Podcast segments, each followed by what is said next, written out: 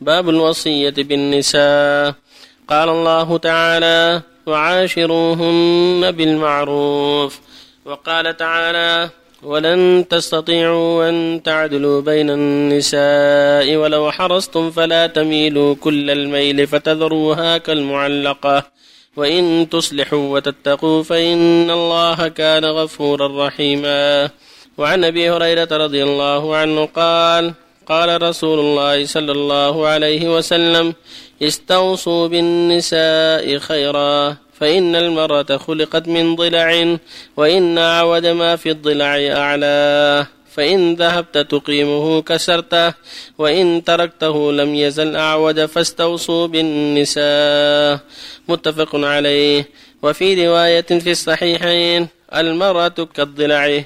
إن أقمتها كسرتها وإن استمتعت بها استمتعت وفيها عوج. وفي رواية لمسلم إن المرأة خلقت من ضلع. لن تستقيم لك على طريقة فإن استمتعت بها استمتعت بها وفيها عوج. وإن ذهبت تقيمها كسرتها وكسرها طلاقها.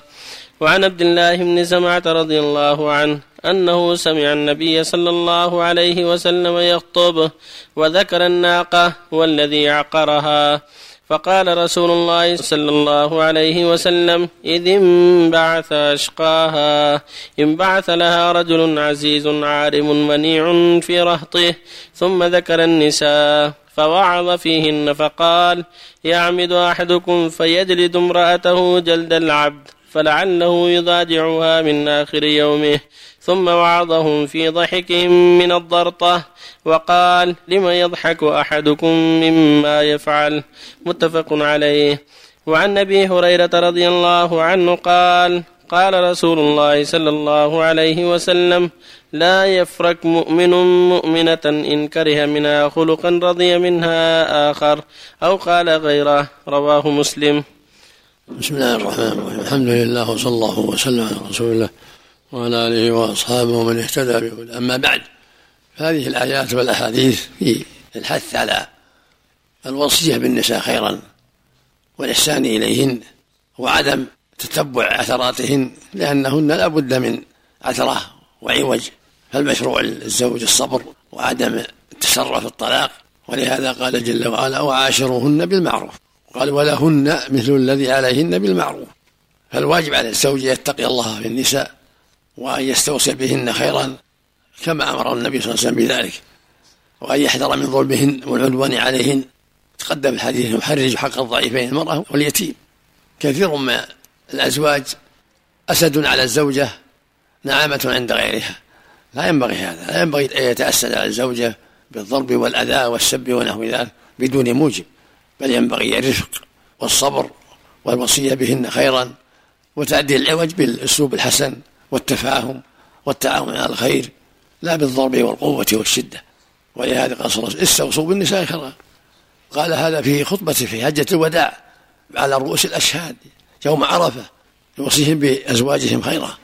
فإنها خلقت من ضلع ولو أخذ أعوج فإن ذهبت تقيمها كسرتها وإن تركتها لم يزل وكسرها طلاقها. وفي اللفظ الآخر لا يفرق مؤمن مؤمنة. إن سخط منها خلقا رضي منها خلقا آخر. لابد أن يلاحظ أخلاقها الطيبة وأعمالها الطيبة معه ومع أولاده ويتحمل بعض النقص الذي قد يقع عند الغضب وعند سوء المعاملة. يقع. كثير من الناس لا يتحمل. عند أقل خطأ يطلق أو يضرب وهذا لا ينبغي. ينبغي للمؤمن أن يكون عنده سعة بال وعنده تحمل في إصلاح العوج وفي إصلاح الأخطاء بالكلام الطيب والوصية والنصيحة والتحمل وعدم المسارعة إلى ضرب أو طلاق. ومتى تأمل في حق المؤمنة رضي منها أخلاقا كثيرة. وإن ساءه خلق يجد منها أخلاقا طيبة تسره. فينبغي أن يتحمل بعض أخلاقها التي فيها نقص من أجل أخلاقها الطيبة. ولن يجد امرأة معصومة. لن يجد امرأة معصومة. لا بد من نقص. كما قال صلى الله عليه في الحديث الصحيح ما رأيت من ناقصات عقل ودين من إحداكن. لو أحسن إلى زوجها إليها الدهر كله ثم رأت منه شيئا قالت ما رأيت من خيرا قط. نسيت كل شيء.